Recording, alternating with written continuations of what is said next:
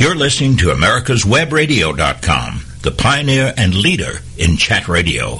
Thank you for listening. Good morning and welcome to another edition of NSPS Radio Hour. Glad to have all of our listeners with us today, either live or if you're listening later on. We always appreciate everybody listening to the show. Having a really interesting show today. Not to say that we don't always have interesting shows, but um, I think today is uh, particularly going to be an interesting show for our listeners. Um, and it came about, maybe Gary, I should let you and Nidhi describe how this came about, but it's related to a company called Hero X. Um, and I guess, Nidhi, when, when I first realized Hero X was the pronunciation, it made me mm-hmm. think of Agent X. So, so I guess that means that Hero X is at this point an anonymous character to be determined later. Indeed, um, yes. I don't know. I don't know if that's the the right terminology to use or not, but that's the the thing that came to my mind when we were thinking about it. Was there's a hero out there somewhere for this particular thing, and the yeah. idea is to find out who that is. Mm-hmm. Yeah, absolutely. We really do believe that um, you know everyone is capable, or that there are people capable out there of creating really interesting, creative, um, groundbreaking solutions, and we just don't quite know who they are yet. And everyone has the capability of being um, a hero for um, something, some problem that exists in the world. And so uh, we hope to be able to create that space for them to be able to show up. Right. Oh, so for introductions, I failed to say that that uh, Nidhi Chaudhary is the VP for Challenge Success at HeroX, and our listeners will already know who Gary Kent is because Gary's a frequent listener or a participant on the show, and uh, probably the most well-known speaker on surveying subjects, particularly the ALTA NSPS land title standards throughout the country. So welcome, Nidhi and Gary. Thank you. Thanks, Curt. Um, so maybe a good way to start, Nidhi, is for you to give us a little background on the company and how it got started, sure. why it got started, and just the basics. Absolutely. Um, well, first, thank you so much, Curt, for having me. I'm really um, excited to share HeroX and what we're up to with your community. Um, HeroX is a spinoff of XPRIZE. Um, and for those of you who don't know, aren't familiar with XPRIZE, um, XPRIZE is a nonprofit foundation um, started by a gentleman named Peter Diamandis um, almost about 15 years ago now. Um, and he has since founded um, Singularity University um, and several other organizations as well. And so um, about 15 years ago, Peter um, was uh, space is sort of something that's very, very fascinating to him. It's something that um, he's really passionate about, and he'd always wanted to go to space. But as we all know, the astronaut program with NASA is incredibly competitive um, and is no longer going on now. And um, you know, he just didn't have the opportunity to be able to go to space, and he felt that there was something incredibly wrong with that. And he felt that you know, it's um, it's a it's an it's an area that people um, should have the access to.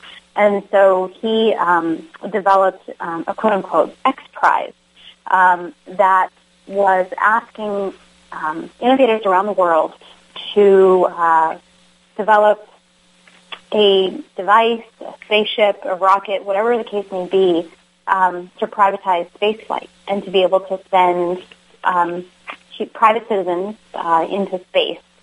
Um, and he developed particular parameters for it, which meant that uh, you had to be able to carry at least three adults um, and land safely and fly again within 14 days. You really had to be able to demonstrate that you could do it twice. Um, and you had to reach 100 kilometers in altitude. And so um, Peter created the prize and then went about for a couple of years really looking for the funding for it, um, for a supporter, a champion who would come on board and say that, uh, you know, this is a really interesting breakthrough that we can create for humanity. Um, and the Ansari family stepped forward and they funded the prize and it became the $10 million Ansari X Prize. Um, and it took several years actually for, um, for it to be solved but it was pretty incredible over a period of almost um, seven or eight years. There were eventually 26 teams from seven countries that ended up participating, um, and those seven teams spent more than $100 million in their own research and development to actually create uh, the uh, the actual rockets that would take people into space. And eventually, it was a company called Scaled Composites, or the team rather called Scaled Composites, that won uh, the $10 million prize. And so if you're familiar with um, Elon Musk, um, Tesla, he's also started a company called SpaceX. Um, Richard Branson actually bought the technology that came out of the competition, and it's one being used currently to develop Virgin Galactic. Um, so it's really helped spur a whole new industry um, that didn't exist um, 10 years ago. And so, long story short, what happened then is um, X Prize has since developed several other very large-scale prizes, um, some in the range of $25 million, $30 million. But what they discovered over time is that many companies, mm, communities, organizations were coming to them and saying, well, here's a problem that I'd like to see solved, or here's a, co- here's a problem that's important to my company or to my organization, and we'd like to see it solved. But unfortunately, it didn't fit within the capacity of what X Prize was able to do. Uh, and so HeroX was born. It was incubated within X Prize itself. And the idea was to give anyone the platform to be able to launch their own challenge, to be able to say, I have this problem in my community that I'd like for innovators around the world or innovators in my country or innovators in my neighborhood to be able to get involved in and help solve. Um, and so HeroX was created to give people a space, not only those people who recognize um, areas for breakthrough in the world, but for those who are also sort of tinkering with solutions um, and trying and experimenting and doing lots of really interesting things to be able to um, showcase those solutions. And so we've created an end-to-end platform that really allows anyone to be able to launch their own challenge um, to help them really think about how do you frame a problem? What does a problem really look like for someone to be able to solve it? Um, and then to engage community um, and get them involved in coming up with a solution. So that's really what we're, we're really all about is we want to be able to create a platform that allows anyone um, to be able to seek a breakthrough and to discover it as well. Well, I noticed on the website there was some information about funding. And Mhm. are are most of the projects funded through just people who are interested in it, or are there bigger sponsors, or how how does that work? Sure. So um, there's a variety of ways that funding can work. Um, one is that a company um, can come and say that you know we're interested in running this challenge for an organization, um, and say, and we've got the funding. We've got the fifty thousand dollars, or the hundred thousand dollars, or the ten thousand dollars, um, and we'll run this competition. We have got the prize funding. So that's one possible way that people walk in with the money itself. Um, another way is that they'll bring together a coalition of sponsors, um, and that tends to happen when the prize amount is larger. So, for example, with the Chime National Patient ID Challenge, it's a million dollar prize. And so there are, um, I believe, a number of partners involved um, who contributed to that million dollar prize. That was the same in the case of an Integra Gold competition we had. That was also a million dollars. So there were several partners that Integra Gold brought together in order to fund the prize. Um, another option that we also have available on the platform is crowdfunding. So you're able to launch a challenge and say, well, I think this challenge is worth $10,000 to have it solved. Um, and we've got full crowdfunding capabilities, so then you can invite people who also uh, are interested in seeing that problem solved, for whom also that, you know, that solution is important. And they can contribute to the overall prize um, and help you raise the prize amounts um, for the challenge. So, if someone were going to wanted to participate in helping to fund a project and they ran across Mhm. the information about it, um, Mhm. is there is there an expectation from the people who provide the fund that there's something coming to them later, or are they doing this just because they want to see the challenge solved? Sure. No, at this point, they're really just doing it because they'd like to see the challenge solved and because they'd like to see a solution to that problem. Um, other than sort of seeing the, the solution realized and in the world, um, at this point, there's really nothing that they'll receive um, in response. Um, but that may change over time, um, as we've seen with Kickstarter campaigns and Indiegogo campaigns. When a product is developed, um, you know, you actually get the product. Um, so that may develop over time as well on our platform with different, different competitions. So, in terms of once once that happens, every, everything gets put together and the challenge goes forward. And Mm-hmm. uh, what's the determining factor about when it's over, or how successful was it, or or the Sure. for lack of a better term, the judging, I guess. Yeah, no, absolutely. Um, so, you know, every competition is different. I think as you've seen, um, um, and for the listeners as well out there, we're at HeroX.com. And so the variety of challenges that we've got is fairly vast. Um, you know, we've got, um, we have, we're a vendor with NASA, so we've got space-related competitions.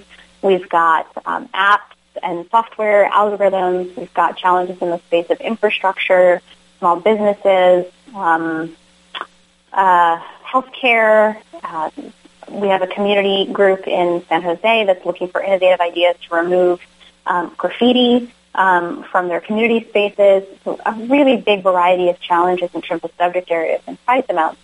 So each challenge is really very individual in terms of the timeline that it has, um, you know, how long it is, how long people actually have to participate in the competition, um, to how the judging as well works. Um, competitions have their own criteria in terms of what they're looking for. So really, you know, when I'm asking, when we're asking someone to submit a solution to this competition, uh, we support our challenge sponsors to be really upfront and say, this is the particular criteria we're looking for. And so when you're developing your solution, really pay attention to this because this is how you're going to be scored.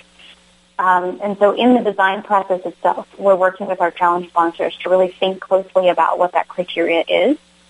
Um, and then once submissions, the deadline hits and submissions are in, then judging starts.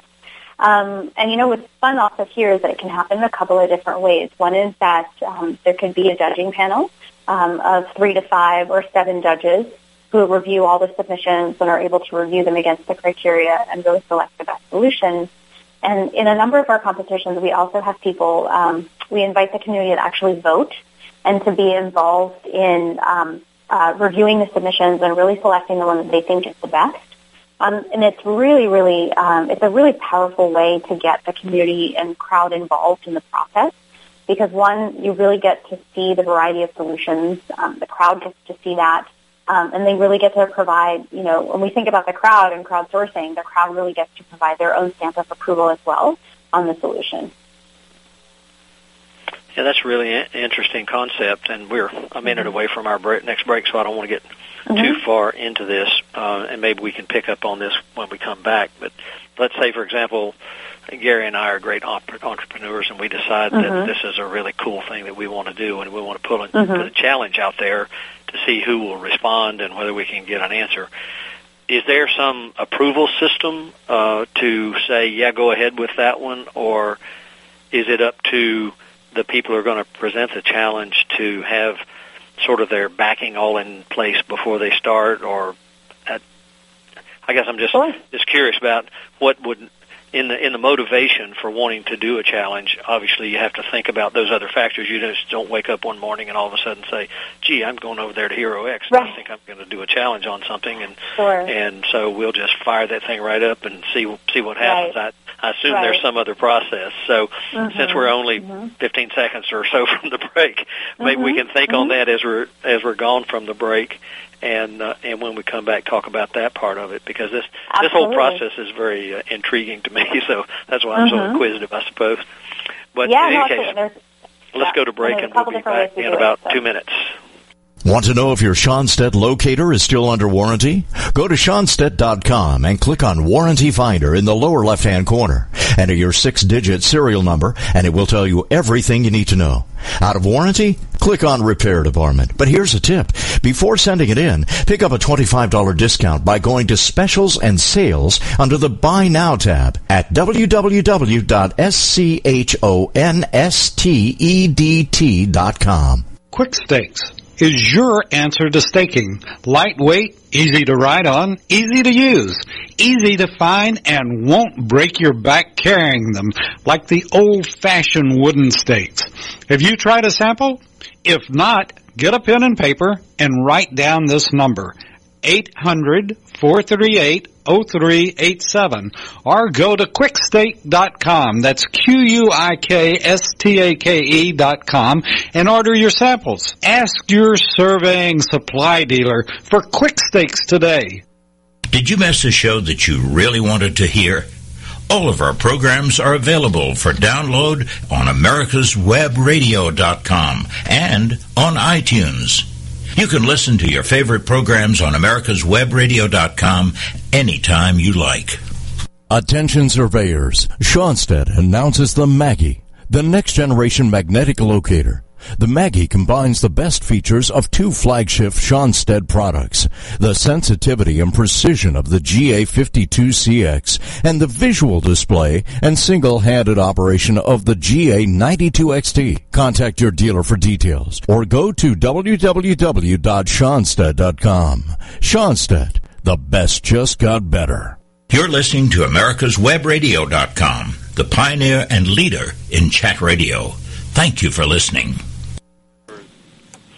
As we were going to the break, uh, Nidhi and I were talking about the, the challenge process, and the premise was that Gary wakes up one morning out in Indiana, and, and he calls me and he says, "Hey, Curt, I got this great idea." Um, and so, if, if we had this great idea and we wanted to pose it as a challenge for solving, um, I guess what's the process? Is there somebody who says, "Sorry, you can't do that one," or or is there a way to just do it if we have our ducks in line? Sure. So there's actually a couple of ways that we work with um, sponsors. Um, one is that uh, we do have consulting services, and so if a company comes in and says, um, "Hey, you know, we'd like for you guys to just do everything. Um, we'd like for you to design the challenge," um, then we absolutely are, are fully capable and staffed to be able to do that. And we have a, a process and methodology that we um, walk through with the sponsor themselves. So we'd have a conversation with Gary and Curt and talk to them about what they'd like to achieve with their breakthrough. Um, we brainstorm um, experts that we need to talk to um, and gather more information. We talk about the research and data that we might need to collect in order to really understand the problem and the metrics that we want to um, have achieved um, for the breakthrough solutions that we're looking for. Um, so that process would continue for several weeks, and we'd eventually develop the actual guidelines themselves um, and then set up the competition on the website and get it going. Um, but alternatively, um, the way that we really, really enjoy working with sponsors and with, um, again, with someone like you, Gary, um, and Curt, is that we would take you through our quote-unquote DIY process, our do-it-yourself process. Um, and we have actually a lot of tools, um, a number of different templates and processes to help um, you really do it yourself um, to understand what it is to frame a problem, to give you the template for the, you know, how guidelines work really well for a competition. What do you need to think about um, for running your competition?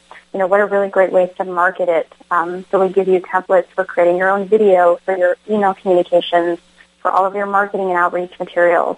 Um, and to really help you think about how to reach an audience of innovators who may be interested in participating in the competition. Um, and all of those tools are now available on our website in an area called the knowledge base. Um, it's still um, a bit in beta format, um, and we're uh, making them just even more robust and available to people. Um, but that being said, anyone who's looking to launch a challenge, particularly in the DIY realm, is really given um, a champion internally on our team who guides them through the process. You know, Curt, as you were saying, you know, does somebody get to approve it or give their stamp, you know, to uh, to say, okay, yes, no, you can go on the website. We don't actually um, do that. We really want um, this to be a very democratized process. But what we will do is really help set you up for success. Um, and so we'll help you with, um, you know, project management tools as well as just best practices for running a challenge. Um, and we'll guide you through that process so that you feel really prepared for when your challenge page launches that, you know, when you start getting input from innovators that you know what you're doing and that you've really defined your challenge in a great way. So as Gary and I are preparing to do this challenge, mm-hmm. is there some mechanism, and let's say we decide that our challenge is worth $10,000. Mm-hmm. Uh, is there a process to make sure that Gary and I actually have $10,000? Sure. Yeah. So um, you actually can't. Um, you can. Anyone actually can go to our website and launch a challenge today. Um, there's you know HeroX.com. You just click on launch, and there's a series of questions and information that you're asked to put, pull together for your challenge page itself. And you can actually create your challenge page as unpublished so you can see what it looks like. But in order to actually publish the page, you need to um, demonstrate funds. And so you need to go in and be able to, to offer that you've got the $10,000 for the prize. And if you don't, then it goes into crowdfunding mode. And you say that you're going to be crowdfunding the challenge, and it stays in crowdfunding mode until um, the money is raised.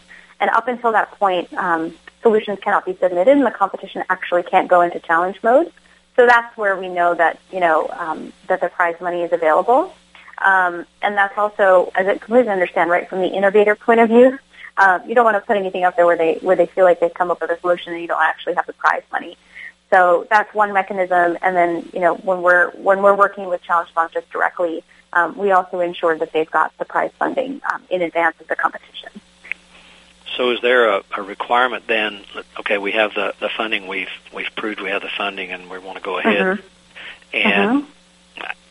I don't know enough yet to understand how all the how all the solutions come in, but Mhm. at some point, somebody, either Gary and I or some panel, decides looks at these at at all the submittals, Yep. and so it is there always a winner chosen, or is there the option to say, "Gee, none of this stuff works"?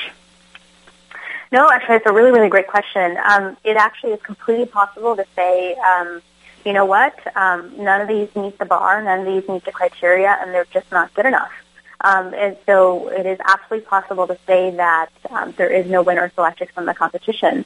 And all of the, in all of the sort of template material that we have through the process of um, a competitor registering for a competition, that's included in all the materials to say, hey, um, we, uh, you know, we may not find a solution to this challenge, and so we reserve the right to actually not award a prize.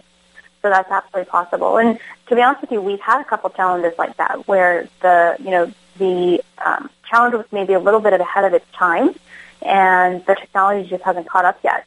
And so um, solutions weren't able to be found within the time frame that was set for the challenge, and so a winner was not actually selected. Is there, when you mentioned time frame, is there a Mhm. sort of a a norm for that, or do you does the person does the challenger um, make that determination? Yeah, again, you know, just uh, based on the variety of challenges that we've got and the variety of solutions they're looking for, um, the time frame really does vary.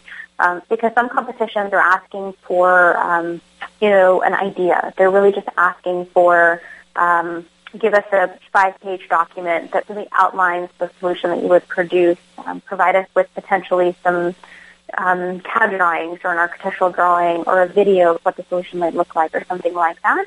But it is really just an idea.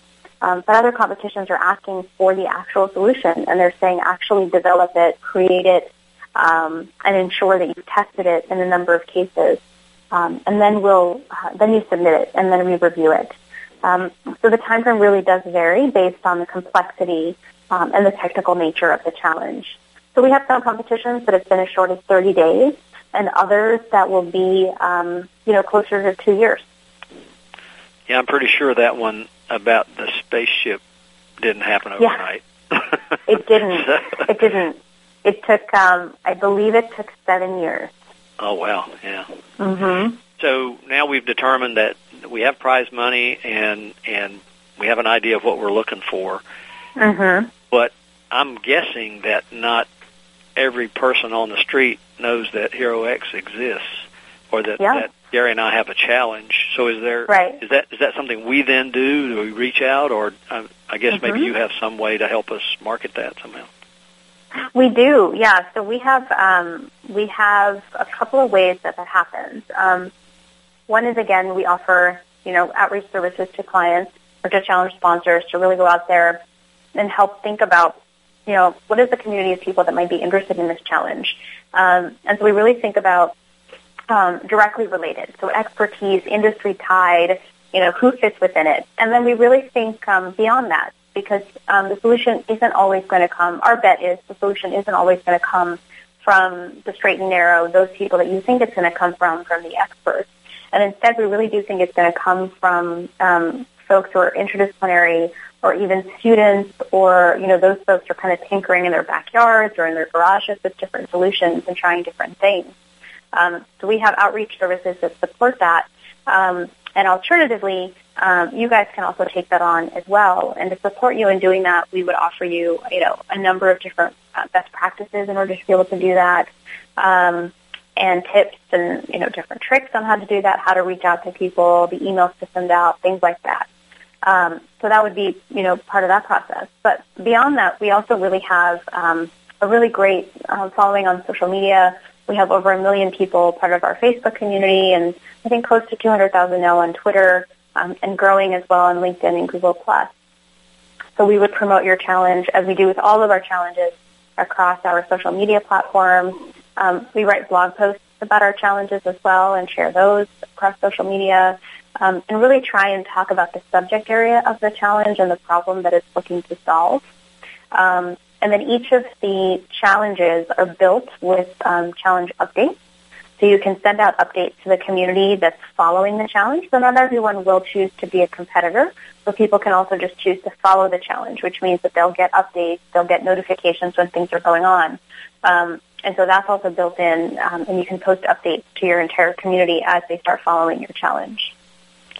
And I would assume that since we're looking for innovative ideas here and trying to solve a, uh, a problem, so to speak, we're not mm-hmm. necessarily putting people in boxes or saying, "Gee, I'm sorry, you can't participate," because you never mm-hmm. know where that great idea is going to come from, right? Exactly. Yeah, exactly. Because you never really know. Um, we have this really great story. So, um, um, X Prize has um, they ran a the Wendy Schmidt Oil Cleanup Challenge, um, and it was a million dollar challenge, and it was to clean up um, um, oil after one of the the BP oil spills. Um, and what was really great about it is that um, one of the finalists um, was actually a tattoo artist. Um, and he heard about the competition on a radio show, on the radio, and he um, what he found is that um, the the way that ink is drawn up into a needle for a tattoo needle, he thought that technology was sort of the same way that oil could be cleaned and picked up um, from water. And so he actually ended up being a finalist for the competition. Wow. who would have thought? Yeah, exactly. Yeah, I guess mm-hmm. you could you could have had all the experts in the world thinking about that one, and maybe not have come yeah. up with that with yeah. that idea. That's exactly. that's really really good. Well, we're yeah. um, a little over a minute from the next break, so I don't want to jump into too much. But I'm assuming that mm-hmm. other than what it's going to cost a participant to come up with whatever their answer is, there's mm-hmm. no upfront fee to participate. No, none of our competitions have a fee. Um, we actually made that decision when we started the company so that, um, again, in order to make the whole process very accessible to anyone, that there would be no fee attached to participating in the competition. That's good. That's that. Mm-hmm. I'm sure you probably get a lot more people, and and like we mm-hmm. said earlier, you don't have to have money to have innovation in your mind. So mm-hmm. it it I think that's a great idea to be able to let people use their creative their creative nature or their creative juices, if you will, to to help find problems right. to these or questions to these uh, these problems that people bring up, or whether yeah. or not it's a yeah. problem, it's still a challenge. So. Absolutely. It's exactly. it's like that. It, it's kind of like that old uh, saying that says uh, the uh, you know the most uh, the best answers in the room don't always come from the smartest people. Uh, yeah, the best answers aren't mm-hmm. always going to come with the people with the money.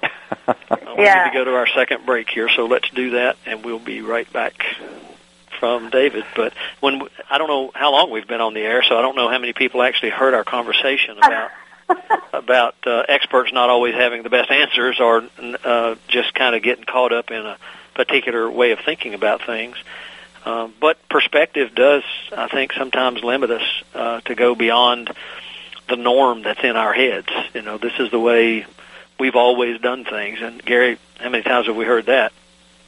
Um, oh yeah. so, um, and I, I'm assuming to some degree, Nidhi, that that may manifest itself in some of the competition. Is that, and you were mentioning during the break. Uh, something about the, the oil spill and how that innovative idea came from perhaps a, a not non-expected source. Is that pretty common that you kind of get the best ideas from people who are just thinking about the the overall perspective of a thing, but not the specifics of the day-to-day activities that one would normally go through in a particular situation. Yeah, absolutely. It's just that um, you know, in some cases, it's people who um, you know, are within the field of the competition itself, but um, are not uh, working on that particular issue area or that particular area of their industry or in their jobs on a day-to-day basis. Um, and they really just sort of see something that's going on or they're tinkering with something um, that's really sort of outside of the scope of their job, their day-to-day jobs, that's, you know, someone in their area of expertise. Or in some cases, we end up with folks who are completely outside of that realm whatsoever um, and are coming up with, um, you know, different um, solutions and really sort of have the space to be able to think about something that's really outside of the box. Yeah, that that makes a lot of sense. And so I don't. Maybe it's a good time, unless I don't know. Maybe don't let me go too far. If there's other things we need to talk about in terms of the, you know, the basics of how the system works and and that kind of thing. Uh, I do want us to talk about the particular challenge that sort of brought us together um, um, in in getting to this. So Gary or Nidhi, I don't know if there's maybe something I left out in the conversation leading up to how we want to talk about this this particular challenge. Well, I, I can uh, give a background is that I had a uh, a call several months back from uh, I guess uh, Nidhi, one of your colleagues, uh, McKinsey, mm-hmm. who had wanted to uh, talk to me a little bit about uh, this challenge. And I, at the time, I didn't really understand what what you know where all this came from. But mm-hmm. uh, she sent me some information, um, and it's it's really it's in the challenge actually. But the the issue related to needing a boundary survey in order to close a a, uh, a real estate transaction, and um, and how they can take a lot of time and and one of the things that, that at least surveyors will get a chuckle of that they could be incredibly expensive. Uh, some of them can be more than five thousand dollars, which is actually kind of a, a low cost land title survey. Um, and uh, uh, so the challenge was essentially: is there a better way? Is there some way to uh, to solve this problem of automating? In fact, specifically, we want a way to automate the performance of an ALTA survey. And so I had had a long conversation with McKinsey about the different things that go into a land title survey, and um, um, we kind of, I think, I helped her understand, you know, what what it's all about, and then uh, anyway, I guess a subsequent call uh, that came I don't remember from her. I don't remember exactly now. I have to go back and check. But then that that led us to have this conversation, and uh, uh, so that's how this all came about. So there is a a challenge out there, and uh, you know we don't know where it came from. It's the AI LTA challenge uh, to uh, automate land title surveys, essentially. When yeah, and really sort of. Oh, sorry, Curt. No, that's all right. Go ahead. I was just going to add that, um, you know, it's really sort of, um, from their perspective, from this particular challenge sponsor, they're really interested in thinking about how machine learning and how even potentially artificial intelligence or drones or software, things like that, can help in the automation process and can help um, reduce the time. Um, and Gary, as you're saying, the money um, in some cases much more expensive than five thousand dollars um, to reduce um, all of that for um, actually completing the, the ALTA survey and the boundary survey. So yeah, and my, the my, the uh, oh, go go ahead, Curt. Sorry. I was just going to say. I guess my first question is um, when that challenge comes in. Mm-hmm. I'm assuming there's no preconceived notion at that point what the answer might be. It's not like, okay, we, this needs fixing. Here's what I think. What other people think. It's really here's something that we think needs fixing. Let's just open it up. That's kind of the way it works, right? Yeah, that would be sort of the general idea. The actual sort of design of the challenge is being um, developed right now. Um, what's on the website is really just sort of framing the problem and saying, "Hey, we see a problem in this area, and we want to we want to develop a challenge that can really help address this problem." So what what Curt you would actually see in the guidelines and what and the actual challenge would look like would say, okay, we want to improve um, the the boundary survey, the ALTA survey. We want to improve how long it takes, um, potentially how much it costs, um, um, and a number of other factors. Um, the speed at which it's completed, um, the uh, accuracy as well of it being completed, um, all of those pieces. And so what the guidelines would say is that, you know, you have to provide a solution that decreases the amount of normal ALTA survey by 50%. And you have to, you know, uh, demonstrate that its accuracy at a 99% level or things like that. So that's what it would be. That's what the challenge would be asking um, people to do. But it wouldn't say that you have to do it as an app or that you have to do it with a drone or that you have to develop a software or you have to do something like that. It would really just say we want to improve the process for the boundary survey and we want to improve the outcome that it creates for people, but we're not going to, it's entirely up to the innovator to come up with what that looks like as long as it meets those criteria. So, Gary, thoughts?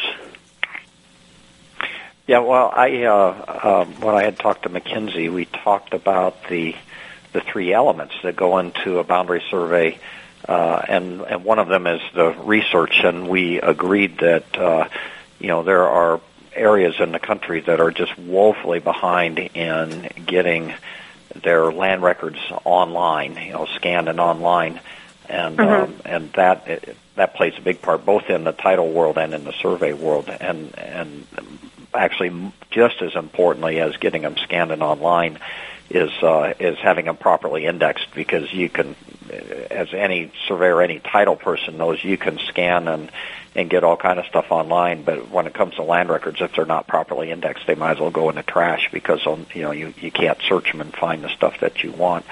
So there's that element of it. There is uh, the element of the data gathering, and uh, and there's been a tremendous amount of innovation gone on there, which it used to be the surveyor went out and you know physically measured things and had a measuring tape out and and turned angles and measured distances and all this.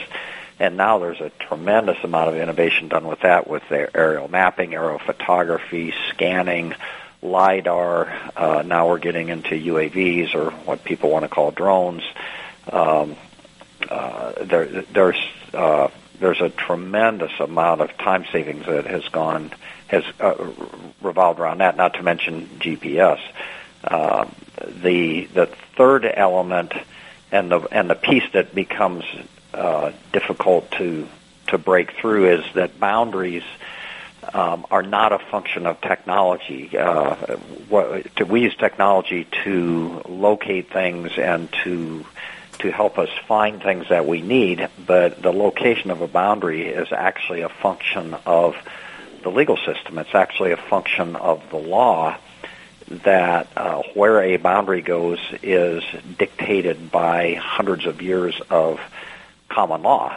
And so when I find all the evidence, which is part of the of the gathering of data, I have to find all the appropriate evidence and then you know dump that into the uh, legal hopper and uh, mm-hmm. spin it around and it all falls out, then it doesn't all fall out. Actually, take all that evidence that we have found and fit it as best we can with the law and come to. A, Gary, I, I hate to interrupt, but if opinion. my clock is right, we're we're due for a break.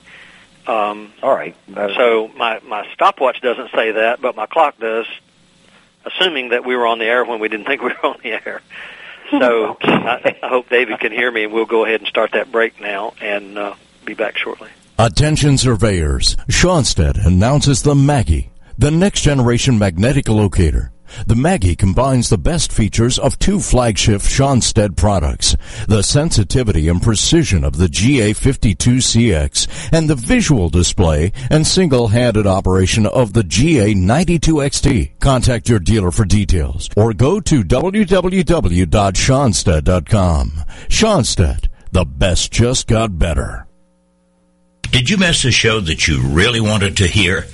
All of our programs are available for download on americaswebradio.com and on iTunes. You can listen to your favorite programs on americaswebradio.com anytime you like. Quik Stakes is your answer to staking. Lightweight, easy to ride on, easy to use, easy to find, and won't break your back carrying them like the old-fashioned wooden stakes. Have you tried a sample? If not, get a pen and paper and write down this number 800 438 0387 or go to quikstake.com. That's Q U I K S T A K E dot com and order your samples. Ask your surveying supply dealer for Quik Stakes today. Want to know if your Schonstedt locator is still under warranty? Go to Schonstedt.com and click on Warranty Finder in the lower left-hand corner. Enter your six-digit serial number and it will tell you everything you need to know. Out of warranty? Click on Repair Department. But here's a tip. Before sending it in, pick up a $25 discount by going to Specials and Sales under the Buy Now tab at www.schonstedt.com. You're listening to AmericasWebRadio.com, the pioneer and leader in chat radio. Thank you for listening. And we're back on track, we believe, for our last segment. Thanks to the audience for their patience, and hopefully um, we've been able to get back where we wanted to be. And Gary, before we went to the break, you you were talking about the three elements that uh, of what the ALTA/NSPS survey is, and where there may be opportunities for streamlining, and then of course getting to boundary determinations being Yeah. a whole other thing. So maybe yeah, and that's and continue with that. Yeah, as I was thinking, there's actually I can I, I suppose four elements, but so we talked about research, uh, which could be streamlined uh, by having records more readily available and actually having uh, uh, indexing that you know automated. Because I could think of some kind of automated searching on a really good indexing system that could tremendously uh, change things both in the title world and in the survey world the uh, the data gathering, you know, a lot of stuff has been done on that and continues to be done on that. But the but the legal aspect of resolving a boundary, determining where a boundary goes, that's the piece that that I would find difficult to see how that could be automated because that's a that's a thought process of you know what are the pieces of evidence that we have, how do they fit with the law that says uh, you know what what pieces of evidence are more important than other pieces, and it's always uh, it, it, it's um, it's flexible, has to be flexible, and it uh, adapt has to the law has to adapt to the evidence. The fourth piece, though, is a, another piece that uh, can be automated, and it has been a tremendous amount uh, has been automated this way, and that's in the preparation of the of the drawing that needs to be done, and there are, have there has been a tremendous amount of work done in software uh, to help us do the calculations and automate the drafting process. Um, and and as Curt knows, so so the the gathering of data and the preparation of the plat has been a lot of stuff done there. Could probably continue continues to be stuff done. I think the records research stuff could could use a tremendous boost, but the legal aspects of resolving a boundary, to me, that one, uh, that's a difficult one for anybody to to take up because it's a kind of a combination of subjective, objective weighing of evidence against uh, you know uh, boundary law principles and legal principles. And for and Nate, for your for your edification here, that boundary resolution process is not um, there's no standard to it because sometimes it's really evident from the very beginning, and other times it's not evident after lots and lots of research and soul searching. So th- that particular one has a big variable to it, um, and, and Gary, maybe you expound on that a little bit more. But but basically, what it is, if you know, if you're surveying a project where everything falls into place, then that can happen relatively quickly. But there are many times when that isn't the case. So I don't, I don't know if you want to talk about it at all, at all Gary. But Yeah, it's just uh, um, all surveyors have run into those where we we get the stuff, we gather it up, and we're sitting in the office, and and we essentially say to ourselves, uh, "I have no idea. I have no idea how this is gonna how we're how I'm going to solve this." You know, Yeah. and we work and work and we go back in the field and we gather more information. We look at the at the evidence more and we you know we do research and we go back in the records more and we, so we and and usually eventually uh, we come up with something that we're we're happy with. But boy, it is it's uh, it's an iterative process is what it is a lot of times. you know, Gary, I'm always saying that surveyors are detectives, puzzle workers, and mind readers. so Yeah. may, maybe you and I should start a business teaching people how to be mind readers, and, and we could re- we could win this prize. right. yeah, there you go. There you go. Um, but you know, I, I it it is so so that piece is is a difficult piece, but the other pieces, you know, those are those are uh, there's been work done on them, but there's still a lot more work could be done on them. Oh yeah, maybe Yeah. you were going to say something. Yeah, no. So I think that's um, all you know, all all completely understood. Right? There's a complexity to this problem. There isn't, you know, it isn't as easy as sort of, you know, um, as you said, um, Gary, in terms of sort of just uh, addressing a couple of things. There's complexity to um, the survey and um, obviously what you do. And so I think part of what's interesting about this particular challenge, or at least what they've raised out of this, is that um, with the advent of machine learning and artificial intelligence and the movement towards um, you know things like IBM Watson and supercomputers being able to read um, vast amounts of data that's at um, you know for example with the Integra Gold Challenge it was um, it was a company Integra Gold purchased two mines in Quebec and they ended up with um, they were sort of dead mines quote unquote that hadn't been mined for several years um, and they when they bought the mines, they ended up with six terabytes of data. And if you can imagine, that's that is a lot of data, and it came in um, the um, you know in in handwritten maps, in in papers, in um, Excel files, in PDF documents, and Word documents, in um, in just pure data in numbers itself, and any number of things. Um, and a lot of people who participated in that competition used methodologies of machine learning um, to be able to analyze that data quickly and have machines, quote unquote, be able to find and solicit and be able to pull the information they needed. So I think what this particular challenge sponsor is pushing the boundaries on, no pun intended, is that um, there's a there's a potential for you know for machine learning to be able to contribute here. Um, so that's one thing I would just mention, and then um, certainly give you time to respond. The other thing that I will just mention as well is that um, just going back to the Ansari X Prize, um, the uh, as you can imagine, you know, 15 years ago when Peter wanted to launch this challenge, um, there was no such thing as being able to send you or me um, to space. Like that's just not what we do. Um, and so there was no regulation around it, and there was no, um, there was, and the FAA said no. They said they told Peter, no, you're not, you're you're not going to do this. Um, we're not going to give you the permission to be able to do this. And so Peter, being Peter, was like, okay, fine. Um, and Russia and Canada said, okay, cool, just come here, do the competition here. And when that happened, then it was like, oh, okay. Then the FAA sort of stepped Yeah. back and they were like, all right, well, let's look at this and let's um, Yeah. and let's figure out and let's really understand. Okay, well, where is the legal meeting the regulatory, meeting the innovation, and and how do we make this work? And it ended up being like um, it's either someone who's current FAA or ex FAA who actually joined the judging panel or joined the advisory committee.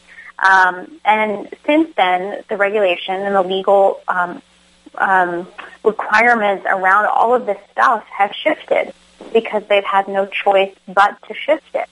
Um, and now you've got the Experimental Aviation Agency that's handling, you know, now we've got drones and we've got, you know, experimental um, flights going up and things like that. And so they've had to create a whole new realm for how this all works because people are pushing against the legal and regulatory boundaries.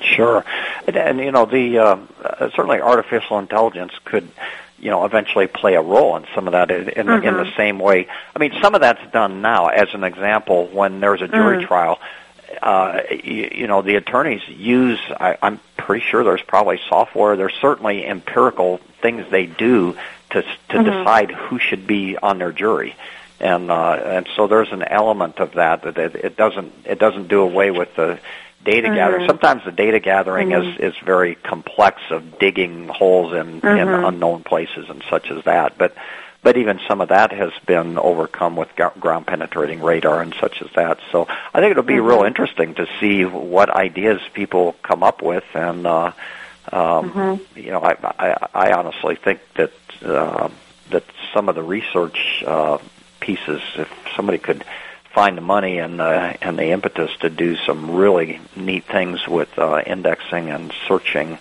um, that would be a huge boon. But but it'll be interesting. Uh, there was one thing in the challenge that I think needed to be uh, corrected or pointed out. Uh, if People look at it. The challenge says that um, ALTA licenses surveyors, and that's not true. Uh, surveyors are actually licensed by each state, and ALTA does not have anything to do with surveyors. Okay. Great. We'll make that but, correction. Uh, it's intriguing stuff. I would encourage, hope people can go out and look look at the challenge and uh, you know put their heads to it. And in that statement, Nidhi, when he said each state, that means that unless someone holds a license in a particular state as a Yeah. surveyor, they can't practice there. So I couldn't Got take my Virginia license to Indiana, for example. I'd have to have a license in Indiana. So, and and a lot of people have tons of them. I mean, I know people you do too, Gary. That's probably got twenty or more. Um, Yeah. Yeah. and so that, but that that is a characteristic, no doubt. But You know, it's mm-hmm. just this whole thing intrigues me because I'm I'm really kind of eager. I'm not sure if there's a mechanism to keep up with where things are, or you wait till the yeah. end and uh, there's a big reveal at the end. but right. but I, I'm really interested in seeing how this progresses, and I'm also really interested in figuring out how what's a, what's a good way for us here at NSPS to yeah.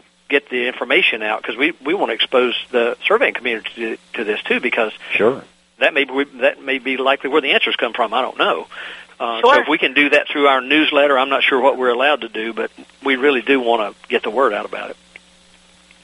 Yeah, actually, there are a number of ways that. So, as I was saying, the challenge itself is still being fully developed. This is just sort of a, a problem statement in the interest that William Warren has in solving this problem, and so we're in the process of fully developing their challenge and, and hopefully getting it out in the next couple of months.